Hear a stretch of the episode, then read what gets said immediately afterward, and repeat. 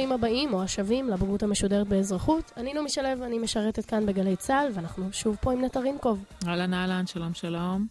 במה אנחנו נעסוק בפרק שלנו היום? עכשיו נעסוק ברשויות השלטון, ברשות המחוקקת, המבצעת והשופטת.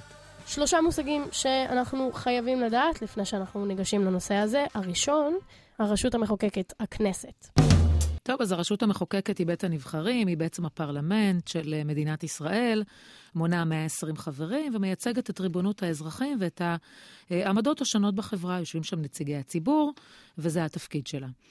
אה, הרשות המבצעת, שזאת הממשלה, היא הרשות המבצעת של המדינה, אחראית על קביעת מדיניות והיישום של המדיניות הזו בכל תחומי החיים אה, במדינה, חינוך, בריאות, חוץ, ביטחון. זה היה המושג השני שלנו, והמושג השלישי, הרשות השופטת ובג"ץ. כן, אז הרשות השופטת היא בעצם אה, מערכת בתי המשפט, בית משפט השלום, בית משפט מחוזי ועליון, שיושב בירושלים ויש לו שני תפקידים מרכזיים, בית משפט עליון לערעורים וגם בג"ץ. ובעצם התפקיד של מערכת בתי המשפט אחד זה להכריע בסכסוכים בין אזרחים לבין עצמם, ובינם לבין השלטון, לבדוק האם הפעולות של האזרחים ורשויות השלטון נעשות בהתאם לחוק, וככה בעצם מפקחת על החוקיות של הפעולות של רשויות השלטון וגם של הרשות המבצעת בהתאמה. והתפקיד שלו זה כמובן אה, לקיים איזושהי ביקורת, או אה, להטיל ביקורת שהיא ביקורת שיפוטית, בהתאם לחוקים ולחוקי יסוד, על אה, מדיניות ציבורית. אז הגדרנו הרשות המחוקקת, הכנסת, הרשות המבצעת, הממשלה, הרשות השופטת ובג"ץ. נראה לי שאנחנו ממש מוכנות. בואי נתחיל.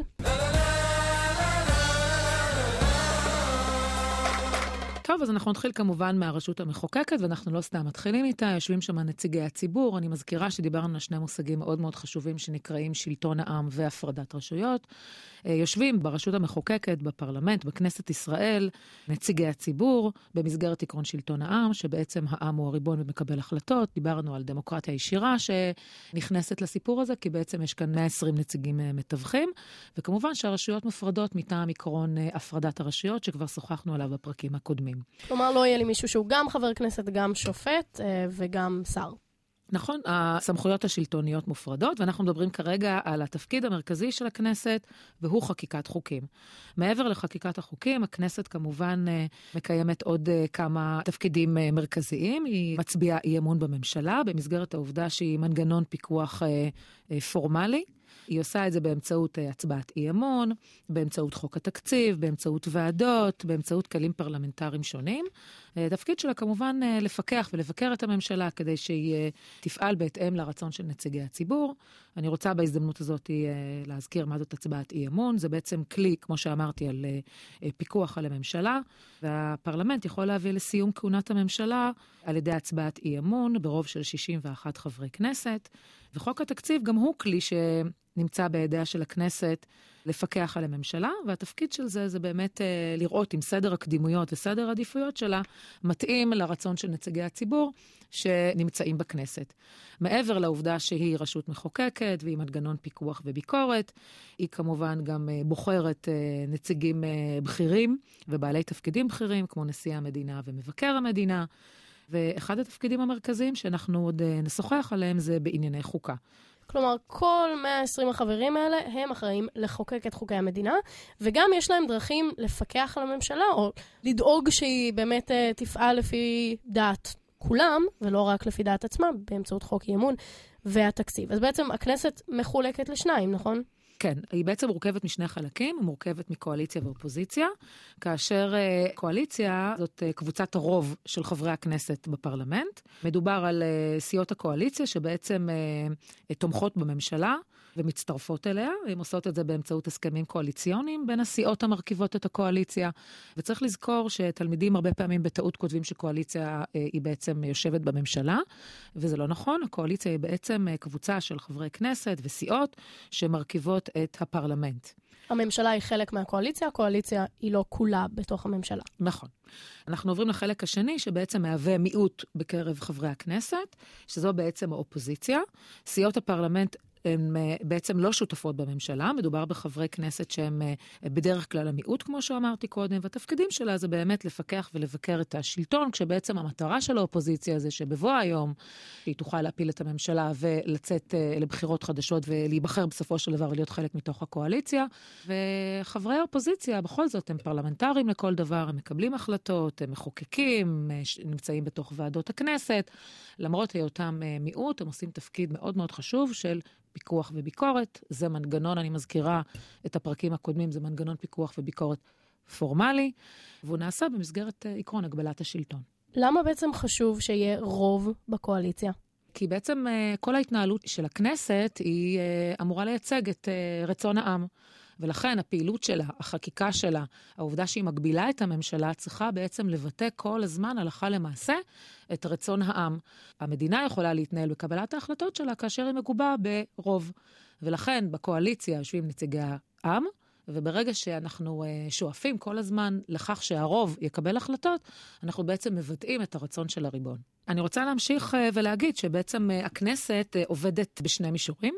המישור הראשון הוא מליאה, והמישור השני זה ועדות הכנסת. מליאה זה בעצם אה, אותו פורום שאנחנו רואים את הכנסת, כאשר אה, אנחנו רואים את חברי הכנסת מתקבצים באולם. זה בעצם הגוף המרכזי שבו נעשית עבודת הכנסת, אה, מתקבלות בו החלטות. כמו שאמרנו, יש בו 120 חברים. ישנם דיונים שונים שמתקיימים במליאה ומתקבלות בסופו של דבר החלטות בהכרעת רוב. והנושאים העיקריים שנדונים במליאה זה הצעות לסדר היום.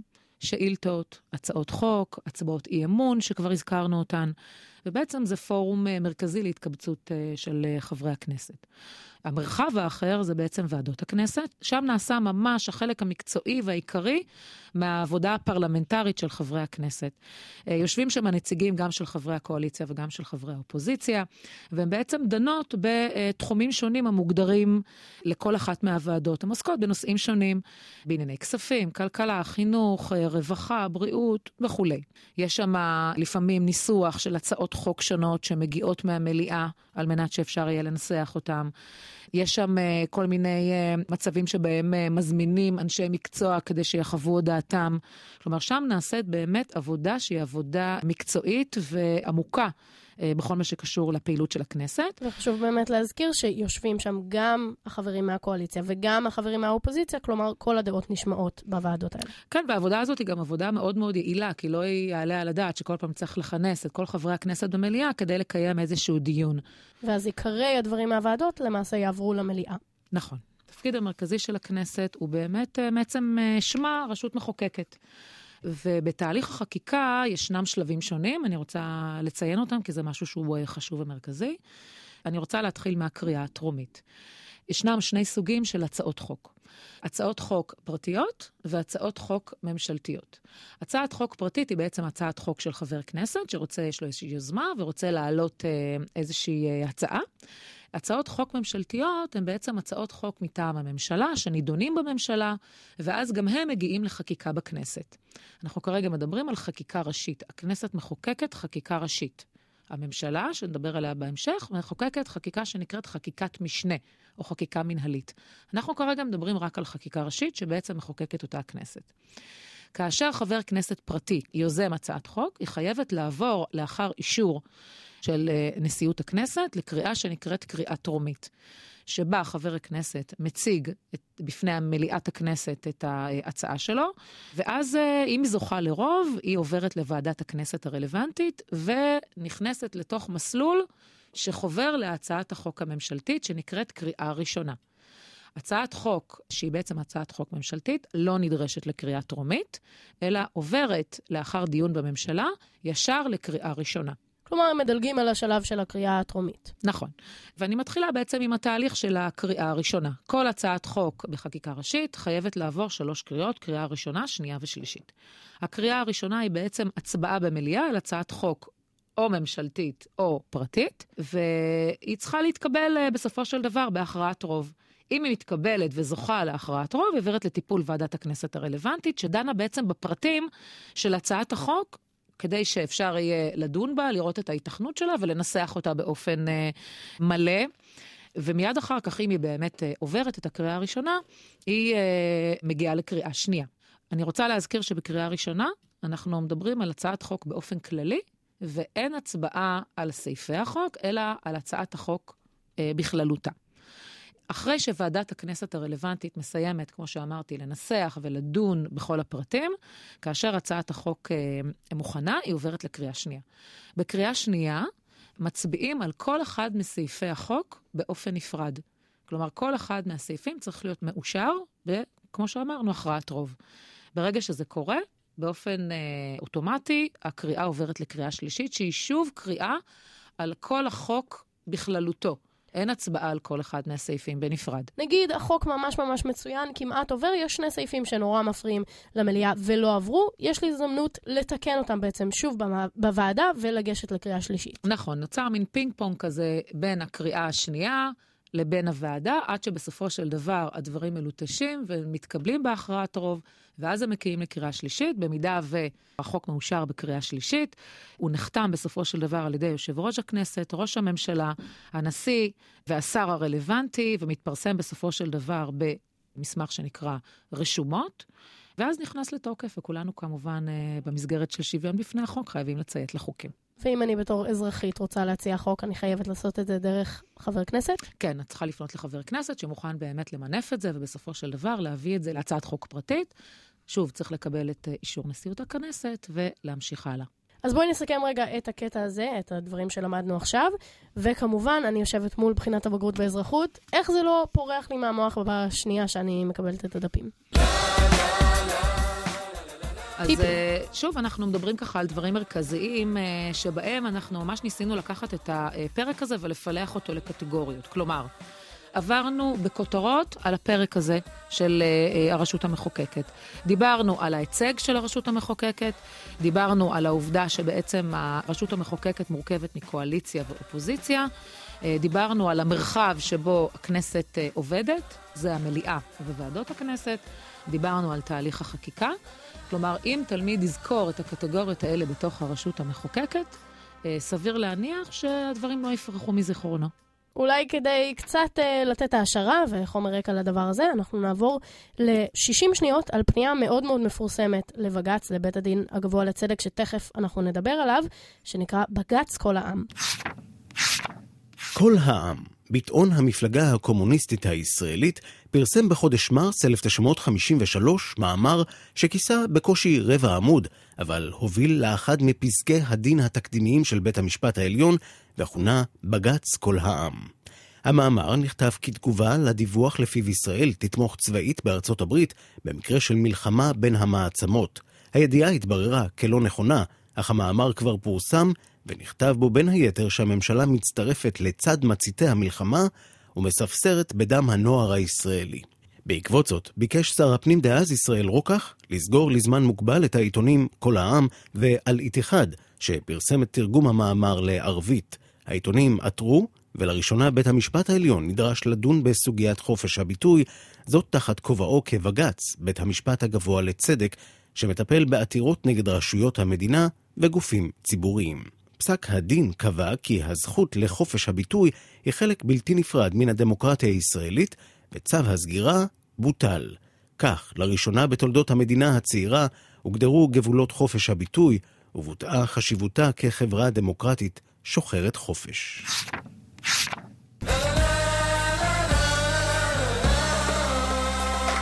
חלק שני, חזרנו, באיזה נושאים ניגע עכשיו? אה, ניגע ברשות המבצעת, שזאת בעצם אה, הממשלה, ובמערכת בתי המשפט. אז כבר הגדרנו בעצם מהי הרשות המבצעת ומה התפקיד שלה, מה היא אמורה לעשות? טוב, אז הרשות המבצעת, כמו שאמרנו, זאת הממשלה במדינת ישראל, ויש לה אה, שלושה תפקידים מרכזיים. התפקיד הראשון שלה זה קביעת מדיניות ויישומה. אנחנו מדברים על הרשות המבצעת, אחרי שכבר למדנו על הרשות המחוקקת וראינו בעצם שהרשות המחוקקת אמורה לחוקק חוקים, עכשיו התפקיד של הרשות המבצעת זה בעצם להוציא אותם לפועל. והיא עושה את זה באמצעות uh, קבלת החלטות והתוויית קווי פעולה בתחומים שונים הנמצאים באחריות של המשרדים השונים בממשלה, אם זה כלכלה, חוץ, חינוך, פנים ובריאות. התפקיד שלה זה לבצע את החוקים, ובסופו של דבר להתוות מדיניות. ובראש כל דבר כזה עומד שר. עומד שר, ויש לו מנגנון גדול מאוד, שנקרא בעצם משרד ממשלתי. התפקידים של הממשלה אה, ממשיכים ובעצם אה, מסתעפים. זה אומר שהממשלה לא רק מתווה מדיניות, היא צריכה לעשות את זה באמצעות אה, חקיקה. אבל כבר דיברנו על חקיקה אחת, דיברנו על חקיקה של הכנסת. החקיקה של הכנסת, אני מזכירה שאמרנו, אה, מוגדרת כחקיקה ראשית. ועכשיו אנחנו מדברים על הממשלה. הממשלה בעצם, אה, גם היא אמורה לחוקק חוקים כדי להתוות את המדיניות וכדי לבצע את החוקים שדיברנו עליהם. היא חייבת לנהל אה, שרשרת ארוכה של צווים, תקנות, הוראות. שיוצאות מטעם אה, השר הממונה, והתפקיד שלהם זה בעצם לנהל את המדינה. קשר אה, משמעותי בין חקיקת משנה לחקיקה ראשית זה העובדה שבעצם אסור לחקיקת המשנה לסתור חקיקה ראשית. וזה משהו שהוא אה, חשוב לזכור. הממשלה לא יכולה להחליט שהיא מחוקקת עכשיו חוק שכבר בעבר בכנסת עבר בחקיקה ראשית, כי זה יעמוד בסתירה. נכון, כי אנחנו מבינים שהיא בעצם צריכה לבטא את uh, מדיניות uh, נבחרי הציבור שיושבים בכנסת, ולכן הביצוע לא יכול uh, בסופו של דבר לסתור את המהות שלשמו הביצוע קיים. תפקיד נוסף של הממשלה זה בעצם סמכות שיורית. הממשלה היא גוף מאוד מאוד מאוד משמעותי, וכל מה שלא נמצא או חולק לסמכויות של רשויות אחרות, או פתאום נוצר איזשהו uh, צורך לאיזשהו תפקיד שלא נמצא בידיים של רשות אחרת. Uh, הממשלה כגוף מבצע, מנהל את המדינה, מכיר את הצרכים של הציבור, יודע בעצם איזה בעיות עלולות uh, לצוץ. כל הדברים האלה מוגדרים כסמכות שיורית. כלומר, מה שלא ניתן בחוק לסמכויות של רשויות אחרות, נמצא בידיים של הממשלה כגוף מנהל ומתווה מדיניות. זה בעצם נותן לה כוח בתור הגוף שהכי מוביל. נכון, הגוף שהכי מוביל ובעצם uh, אמור בסופו של דבר לקיים, כמו שאמרתי, את החיים במדינה. הממשלה פועלת על פי עיקרון שנקרא עקרון האחריות. עקרון האחריות מפוצל לאחריות ממשלתית משותפת ולאחריות מיניסטריאלית. אחריות ממשלתית משותפת היא בעצם אחריות שהממשלה חייבת לשאת בה כגוף אחד. זה אומר שכל השרים בממשלה נושאים באחריות של כל החלטות הממשלה, גם אם יתנגדו או גם אם הם יתקבלו כאשר הם היו בדעת מיעוט. זה אומר שבעצם אסור לשר, או הוא צריך להימנע מלמתוח ביקורת על החלטת ממשלה בפומבי, או להצביע כנגדה בכנסת. זה אומר שאם אני כשר החינוך מתנגד לאיזושהי החלטת ממשלה, אני יכול בתוך שולחן הממשלה, בדיוני הממשלה, להשמיע את קולי. אבל בסופו של דבר, כשהחלטה מתקבלת, הממשלה צריכה להצטייר בפני הציבור כגוף מקבל החלטות באופן משותף, ועליו לעמוד מאחורי ההחלטה הזאת. אנחנו יודעים שבפועל הדברים האלה הרבה פעמים אה, לא מתקיימים. אנחנו חושבים הרבה פעמים, גם אחרי קבלת החלטות, שרים שמתנגדים למדיניות הממשלה באופן פורמלי. יש בסמכותו של אה, ראש הממשלה לפטר שר שבסופו של דבר יוצא כנגד החלטת ממשלה. אבל הדבר הזה גם בעצם נועד להגן על האפשרות של הממשלה באמת להעביר את החוקים. כלומר, אם, אם בתוך עצמם לא יהיה להם רוב, אז איך יהיה להם להם רוב על פני האופוזיציה. נכון, אבל הממשלה היא הגוף שמנהל את המדינה, וברגע ששרים אה, לא שרים למרותה של ההחלטה, הם בסופו של דבר גם לא יצליחו להוביל אותה, והציבור אה, בעצם לא ירגיש מחויב לה. אז אנחנו אה, מדברים על אחריות ממשלתית משותפת, שבה הממשלה צריכה בעצם לתפקד ולהיראות כגוף אחד. האחריות השנייה שהממשלה צריכה לשאת בה זה בעצם אחריות מיניסטריאלית, שבה כל אחד מהשרים לוקח אחריות על uh, המשרד שאותו הוא מנהל, שנמצא בסמכותו. Uh, לכל שר בממשלה יש אחריות גם כלפי הכנסת וגם כלפי הממשלה וגם כלפי הציבור על uh, עניינים ונושאים שקשורים בתחום האחריות שלו ובתחום uh, שבו המשרד שלו פועל. גם על דברים שהוא אפילו לא ידע עליהם, גם על דברים שהוא לא הורה עליהם, או גם על דברים שנעשו אפילו בניגוד להחלטה שלו. האחריות המיניסטריאלית היא... Uh, לא תמיד אה, דברים שבסופו של דבר השרים לוקחים על עצמם, זה נשאר הרבה פעמים ברמה של כותרת, אבל אה, החובה של שר בכל מקרה לדווח בכנסת על הפעולות של המשרד שלו, להשיב לשאילתות, להגיע לוועדות הכנסת כדי להשמיע את קולו, מתוך אחריות על אה, משרדו. לדוגמה, אנחנו נצפה ששר התחבורה יענה לשאלות שקשורות ברכבת הקלה. נכון, וכל אה, אחד מהשרים על אה, דברים שנמצאים בתחום אחריותו. אז אה, בואי נעבור לרשות השופטת. טוב, הרשות השופטת, אה, מערכת בתי המשפט, התפקיד המרכזי של אה, הרשות השופטת זה להכריע בסכסוכים בין אזרחים, בינם לבין עצמם ובינם לבין רשויות השלטון, לבדוק את חוקיות הפעולות, גם של האזרחים וגם של הרשויות. לקיים ביקורת שיפוטית על הרשות המחוקקת וגם על הרשות המבצעת. אני רוצה להזכיר את הנושא של שוויון בפני החוק. מדובר גם באזרחים שצריכים לפעול על פי חוק וכמובן גם על רשויות השלטון. כמו שאמרנו אה, על הממשלה, שהממשלה בעצם אה, פועלת על פי עקרון האחריות, הרשות השופטת פועלת על פי עקרון אי התלות. זה אומר שבעצם הרשות השופטת חייבת להיות רשות בלתי תלויה. היא צריכה להיות עצמאית בהחלטות השיפוטיות שלה. המטרה של זה, זה בעצם להבטיח את מימוש הזכות להליך הוגן, שכבר דיברנו עליה בפרק השני שלנו, כשהזכרנו את ההיי של הליך הוגן. וכמובן צריכה להגן על עקרון שלטון החוק ולשמור על אמון הציבור, והיא עושה את זה באמצעים שונים. כאשר תלמיד נדרש לציין כיצד נשמרת אי התלות של הרשות השופטת במטרה לשמור על הזכות להליך הוגן, צריך לדבר על כמה דברים. הנקודה הראשונה היא בעצם מרות החוק. השופט לא עושה מה שהוא רוצה. השופט בעצם כפוף לחוקים וצריך לפסוק על פיהם. הדרך השנייה לשמור על אי-תלות זה בעצם תנאי העסקת שופטים. השכר של השופטים הוא גבוה כדי שלא יעבדו בעבודה נוספת, מעצם העובדה שאסור להם לעבוד בעבודה נוספת. השכר שלהם הוא אה, יהיה שכר גבוה, הם אה, מועסקים עד גיל 70, אסור להם לשמש בתפקיד פוליטי, והכל כדי לשמור על אי תלותם, כדי שהשופט יוכל לעשות את עבודתו נאמנה, וכמו שאמרתי, באמת יוכל לשמור על עצמאותה של הרשות השופטת, הוא גם צריך להיות חסין מפני אחריות אזרחית. כדי שאי אפשר יהיה אה, לשפוט אותו בעניינים שקשורים להכרעות שהוא קיבל, והוא גם, אה, יש לו גם חסינות מפני חקירה אה, שהיא חקירה פלילית, וזה יכול להיעשות רק באמצעות החלטה של היועץ המשפטי לממשלה. וכמובן החסינות הזו מאפשרת להם לפעול ללא פחד. הם לא מפחדים עכשיו לפסוק בצורה מסוימת כדי שלא יבואו ויתבעו אותם. יתבעו אותם, יפטרו אותם, ובעצם הם יישארו בסופו של דבר במקום שלא מאפשר את השמירה על שלטון החוק. השופטים בעצם אה, שופטים אה, בכמה סוגי משפט. אנחנו נעסוק בשניים מהם, המשפט הפלילי והמשפט האזרחי. בתי המשפט עוסקים במשפט שהוא משפט פלילי. במקרה הזה המדינה היא התובעת, והנאשם זה בעצם אדם, קבוצה או תאגיד כלשהו. הענישה במשפט פלילי יכולה להיות אה, מאסר או קנס. איזשהו מנגנון הרתעה, כלומר, אני יודעת שלא רק אה, אזרח פרטי יכול לתבוע אותי, אלא גם המדינה יכולה להגיד, סליחה, אדוני, עברת על החוק, וזהו. נכון. וברגע שזה לא קורה, יש לכוחם של אזרחים או קבוצות לתבוע אזרחים או קבוצות אחרות. למשל, כאשר יש איזשהו סכסוך בין אדם לבין חברו, למשל, אה, משכיר דירה ושוכר דירה, אה, מעסיק ומועסק, יש בכוחו של אדם לתבוע אדם אחר. המשפט מכריע בסופו של דבר בין הצדדים, כאשר אה, התובע, כמו שאמרתי, זה אדם או קבוצה או תאגיד, ובמשפט אין עונש, אלא מתקבלת החלטה בסופו של דבר על חיוב כספי של המפסיד, או איזושהי הוראה אחרת לביצוע. כלומר, מדובר בסכסוך בעצם בין שני צדדים. לא מדובר כאן על עבירה על החוק, בית המשפט בעצם נותן סעד לצדדים המסוכסכים, ובסופו של דבר אה, מתקבלת החלטה שהיא לא מאסר או קנס, כמו במשפט פלילי. כמו משפט שלמה, מי האימא של התינוק? זה לא המדינה טובעת, אלא האימהות באות ואומרות, בוא תחליט בינינו. נכון, ובסופו של דבר גם התקבלה אה, איזושהי אה, הכרעה לביצוע, כלומר, התינוק שייך לאימא הזו ולא לאימא הזו. טוב, אז דיברנו בעצם על uh, בית המשפט באופן כללי, ועכשיו אנחנו uh, נעמיק את הדברים שלנו uh, ונייחד את הדברים שלנו לבג"ץ. בג"ץ הוא בעצם בית הדין הגבוה לצדק. בית משפט גבוה לצדק, כאשר uh, מערכת בתי המשפט מחולקת בעצם לשלוש ערכאות. הערכאה הנמוכה ביותר, כלומר הרמה הנמוכה ביותר, היא בית המשפט, אה, בית משפט השלום.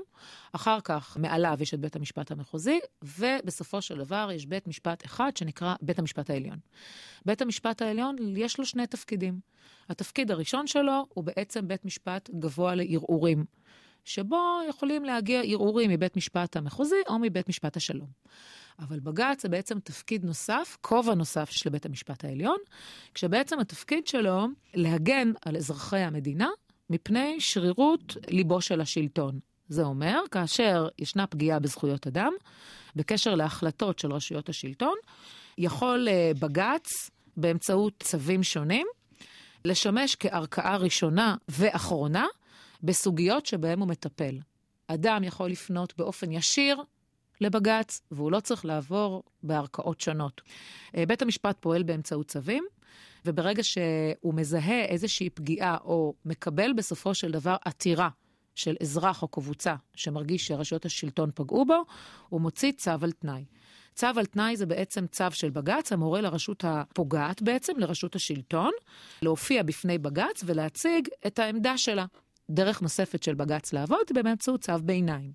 צו ביניים זה מצב שבו ברגע שבאמת נשמע איזשהו היגיון מאחורי הדברים שנאמרים, בג"ץ מורה על הפסקת הפעילות של הרשות עצמה. זה אומר, רוצים להתחיל אה, לשנות את המדיניות הזאת, בג"ץ עוצר ואומר, רגע, עד בירור סופי של העניין, אני מבקש להפסיק עם ההוראה אה, לשנות את אישורי הבנייה ביישוב באזור מסוים. וצו אחרון?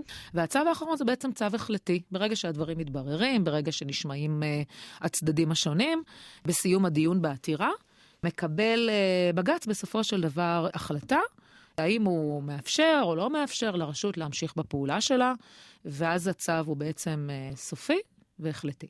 אז בג"ץ הוא אחד הדברים הכי חשובים לשלטון העם, בגלל שכאן העם יכול להגיד מפורשות, אני מתנגד להחלטת ממשלה, ולעקוף בעצם את כל התהליך המסורבל הזה כדי למחות על משהו שהוא לא מסכים איתו. כן, בסופו של אה, דבר יש כאן באמת אה, מימוש של אה, שלטון העם, ויחד עם זה שמירה על הזכויות. ברגע שמדובר בפגיעה בזכויות של אדם מצד רשויות השלטון, יש לנו דוגמה לביקורת שיפוטית משמעותית שנעשית על רשויות השלטון. בואי נסכם רגע את הדברים שלמדנו על מערכת בתי המשפט ובג"ץ ועל הממשלה. טיפים זריזים, ואנחנו נעבור לשאלת תרגול וסיכום הפרק.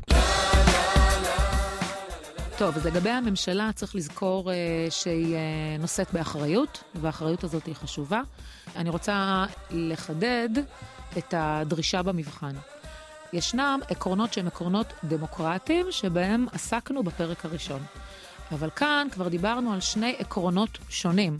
דיברנו על עקרון האחריות של הממשלה, ודיברנו על עקרון אי-התלות של הרשות השופטת. אני מבקשת לא להתבלבל או לשים לב האם מבקשים עיקרון דמוקרטי או מבקשים עיקרון. וכאשר uh, תלמיד נדרש למשל לענות על שאלה כמו הצג את עקרון האחריות, אז כשאתה רואה את המילה עיקרון, אל תרוץ מיד לעקרונות הדמוקרטיה ואל תתבלבל. כלומר, יש כאן עקרון האחריות שקשור לממשלה, עקרון אי התלות שקשור לרשות השופטת, ועקרונות הדמוקרטיה נמצאים בכלל בפרק הראשון ששודר. ואם ננסה לסכם רגע את כל הפרק הזה, מה הנושאים שעברנו להם? כמובן נתרגל ונסכם הכל. טוב, אז דיברנו קודם כל על הרשות המחוקקת, דיברנו על התפקידים של הרשות המחוקקת, דיברנו על uh, תהליך החקיקה, דיברנו על המרחבים שבהם הכנסת פועלת, היא פועלת באמצעות המליאה ובאמצעות ועדות הכנסת. הרשות המבצעת, הרשות המבצעת עם התפקידים שלה, יש לה שלושה תפקידים. המשכנו עם הרשות השופטת, דיברנו על אה, עקרון אי-התלות, סוגי משפט, משפט פלילי ומשפט אזרחי, ואת ההבדלים ביניהם. וכמובן בג"ץ. כמובן. ממשיכים עם שאלת תרגול. ראשי ממשלה בישראל הציגו בשנים האחרונות את המדיניות החדשה של ממשלתם בנאומים שנשאו מחוץ למשכן הכנסת. הם עשו זאת מפני שחברי הכנסת נוהגים לקטוע בקריאות ביניים נאומים במליאה, הזוכים לסיקור תקשורתי. אחד מחברי הכנסת טען שהתנהגות זו של ראשי הממשלה אינה ראויה במדינה דמוקרטית, משום שקריאות הביניים של חברי הכנסת הן ביטוי לחוסר שביעות הרצון של הציבור מתפקוד הממשלה. לדבריו, הימנעות של ראשי הממשלה מלנאום לפני הכנסת אינה מאפשרת לכנסת למלא את תפקידיה כראוי. אז יש לנו ציין והצג תפקיד אחד של הכנסת שבשמו טען חבר הכנסת. הסבר כיצד תפקיד זה בא לידי ביטוי בקטע. אוקיי, okay, אז אנחנו רואים שבעצם אה, מה שקרה במקרה הזה, שחברי הכנסת בעצם נמנעים מלדבר בתוך המליאה. התשובה יכולה להיות כפולה. מצד אחד, הקריאות ביניים האלה הן לגיטימיות מאוד, כי בעצם הן מבטאות את הכנסת כמייצגת את ציבור הבוחרים, ובעצם את ריבונות העם. בעצם העובדה שהם אה, מוציאים את עצמם החוצה, האזרחים בעצם לא יכולים לבטא את עמדתם, וחברי הכנסת שמייצגים את הציבור לא יכולים בעצם לעשות את עבודתם נאמנה. התפקיד השני הוא מנגנון פיקוח וביקורת. התפקיד של הכנסת זה לשמש מנגנון פיקוח וביקורת, וברגע שיש קריאות ביניים, יש כאן באמת איזושהי הפעלת לחץ על הרשויות, על מקבלי ההחלטות במקרה הזה שנואמים מול הכנסת, בעצם לבקר את המדיניות של האנשים שנואמים. בעצם נמנעת מהם האפשרות לבקר את השלטון, ולכן התפקיד הוא כפול, ואפשר לראות את זה גם בשאלה. כתוב כאן, ציין והצג את אחד התפקידים של הכנסת, משמע יש כאן יותר מאחד. ובמקרה הזה, זה כמו שאמרנו, התפקיד של כנסת כמייצגת את הציבור, וכמובן מהווה מנגנון אה, פיקוח וביקורת פורמלי על הכנסת. בהסבר, כמו תמיד, לוקחים את החלק המתאים מהקטע ומראים איך זה בא שם לידי ביטוי. אז אנחנו סיימנו פרק שלישי כאן עם נטע רינקוב, המורה המופלאה לאזרחות, אה, בבגרות המשודרת לקראת אה, בגרות החורף שלנו. אם אתם רוצים גם סיכום מול העיניים שלכם, תיכנסו לאתר שלנו, אתר גל"צ, גם תוכלו שם לבחון את עצמכם וגם לקבל את החומר מסוכם. מזכירות את האפליקציה אזרחות לבגרות, גם דרך מצוינת לתרגל את החומר uh, בפלאפון, ואת כל יתר הפרקים בסדרה אתם יכולים לשמוע דרך האתר שלנו, אפילו באוזניות בדרך לבגרות עצמה. אנחנו ניפגש כאן בפרק הבא, שבו אנחנו נעסוק גם ביסודות חוקתיים של מדינת ישראל, וגם במבנה הבגרות באזרחות.